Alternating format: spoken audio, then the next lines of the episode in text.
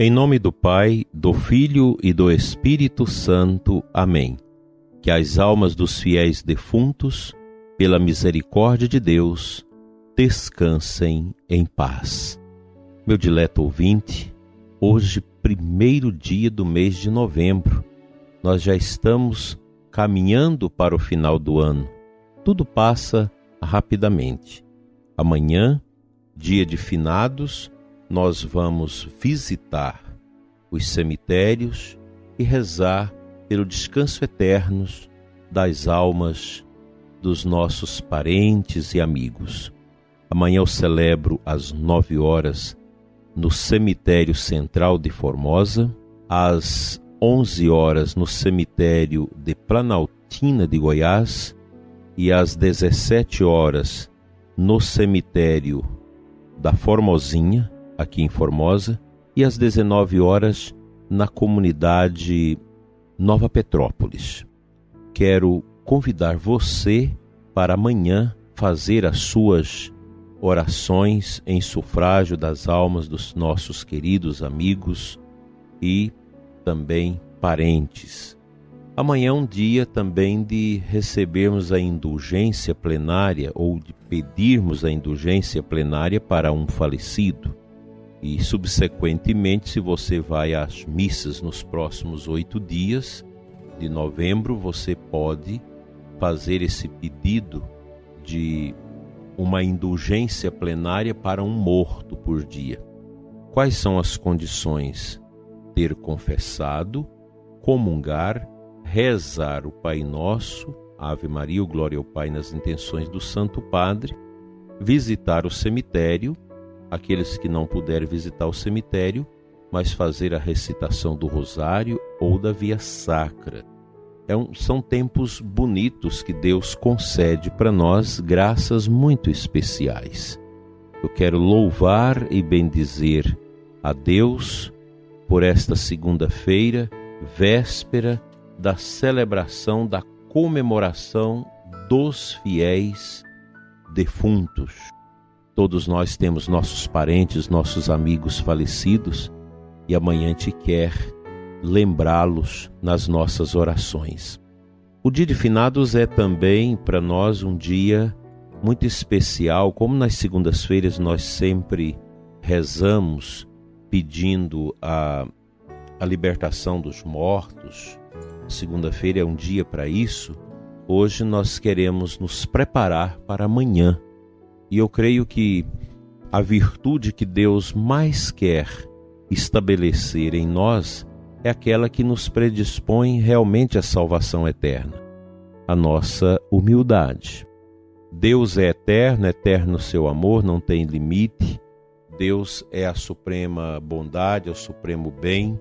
Não há nenhuma mancha, nenhum limite no coração do nosso Deus. E por isso mais do que nunca precisamos perseguir constantemente na nossa vida esse desejo também de santidade.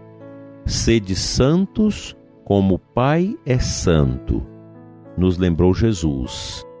É uma palavra muito forte. Já no Antigo Testamento, nós temos no livro do Levítico esta palavra: Deus é santo e nos quer também santos como Ele. O nosso caminho neste mundo deve ser um caminho para a santidade. E para alcançarmos a santidade, precisamos praticar a humildade, uma virtude extraordinária, que não podemos deixar de lado na nossa vida. A humildade, como sempre digo, é esta escadinha que nos leva ao céu. Enquanto que o orgulho, que é o antônimo de humildade, essa escada estranha, obscura, que nos leva ao porão da nossa condenação. Basta lembrar que o demônio é marcado pelo orgulho, não quis ser como Deus e por isso virou demônio. E a missão de Satanás não é outra senão atentar-se contra a obra de Cristo, que somos nós, redimidos pelo seu sangue curados pelo mistério da sua paixão. Assim, meu dileto ouvinte, vale a pena a gente cultivar esta beleza de Deus no nosso coração, esse amor de Jesus, essa humildade do Cristo em nossas almas, como alento para as nossas vidas. Vidas em Deus. Que o Senhor abençoe o seu dia, sua segunda-feira, e vamos preparar amanhã um dia bonito de oração, de meditação certamente nas paróquias, em todos os lugares onde foi marcado marcada a missa para o cemitério. Caso esteja chovendo, se faz a missa na igreja. E assim nós vamos lucrar também as indulgências e mais do que isso, receber da Eucaristia esta força da humildade de Cristo. Cristo é tão humilde que se nos dá através do pão consagrado na missa, na hóstia pobre, porque Cristo é pobre. Deus, ao mesmo tempo que é tão grande, se faz tão pequeno. Deus que parece nos revelar-se tão difícil, tão incompreensível, mas ele se nos dá a conhecer para que nós possamos buscar a santidade, sermos santos como ele é santo. Abra seu coração fechado, abra seu coração que não se confessa, busque um sacerdote, faça sua boa confissão e entregue a sua alma a Cristo. E tudo será diferente na sua vida. Não importa o que as pessoas vão falar de você, as críticas, às vezes dentro da família, não se importe com isso. Importe que o seu coração pertença a nosso Senhor.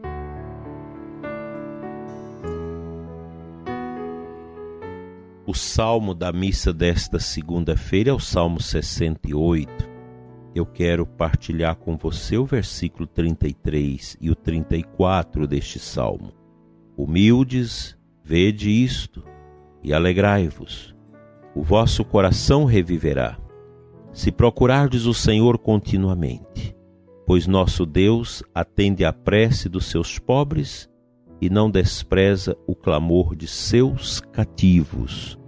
Aqui nós precisamos entender que o crente, o cristão, o católico, que quer viver profundamente a sua fé, precisa desse caminho da humildade, precisa desta alegria que vem do alto no seu coração.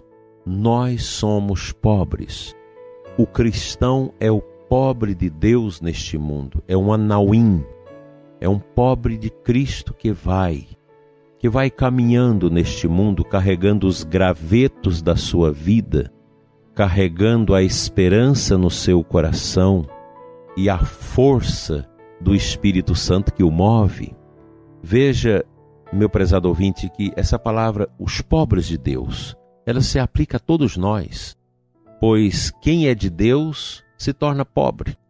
Você pode ter milhões de bens, mas o seu interior entende que tudo é pequeno diante da grandeza do amor de Deus e a gente vai vivendo a nossa pobreza. Que o Senhor Jesus te ajude a cultivar esta grande bênção, a bênção da consciência, da simplicidade, da humildade. E o salmo diz uma outra palavra: dos seus cativos. O cativo é aquele que está preso que está escravizado. E nós somos, muitas vezes, esses cativos de nós mesmos, do nosso orgulho, das nossas misérias humanas, dos nossos defeitos. Nós somos estes cativos que muitas vezes carece da graça de Deus no coração. E como nós fazemos para quebrar estas correntes que nos prende no cativeiro, que nos amarra dentro de nós mesmos, nos nossos caprichos, pecados, misérias, no orgulho que domina nossa alma. O que fazer se não buscar uma santa e abençoada confissão dos nossos pecados, ter a ciência de que a humildade deve marcar o meu trajeto de vida, o confessionário deve ser a piscina onde a minha alma vai encontrar as verdadeiras águas de purificação. O outro deve ser para mim meu irmão, não meu inferno. E a gente precisa fazer esses caminhos de perdão das ofensas recebidas e de todo um processo de abertura, de ajuda aos que sofrem. Isso faz muito bem para a nossa existência. Renunciar ao orgulho, à soberba, aos apegos e ser pessoas que estendem as mãos para os que sofrem, que às vezes estão dentro da nossa casa. Quantas vezes a gente conversa com os casais e a gente descobre que eles estão longe um do outro, mesmo morando na mesma casa, dormindo na mesma cama. Porque o orgulho, as revoltas, as bobagens, os ciúmes vão entrando ali e distanciando aquele núcleo tão importante da família que é o coração do esposo e da esposa do verdadeiro amor. Véspera de finados, vamos pensar na nossa morte e endireitar o nosso jeito de ser porque neste mundo tudo passa. Só Deus permanece, e nós queremos com Ele permanecer para a vida eterna. Assim seja. Amém.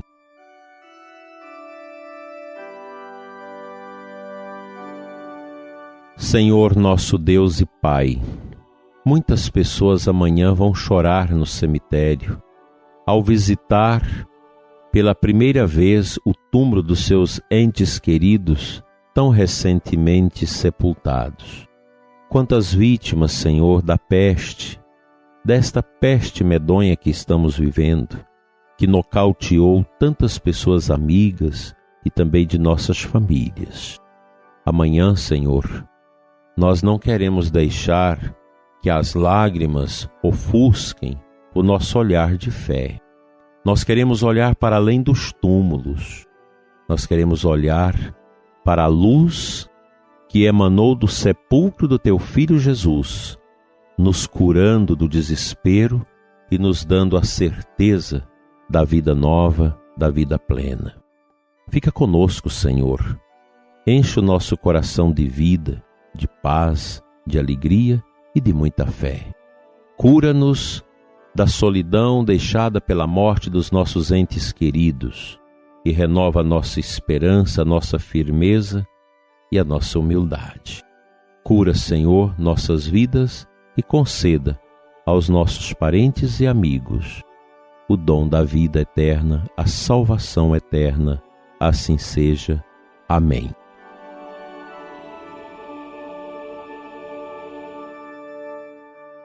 Pela intercessão da Virgem Maria, a Mãe da Boa Morte, Venha sobre você, prezado ouvinte, sobre a sua família, a bênção de Deus Todo-Poderoso, Pai, Filho e Espírito Santo. Amém.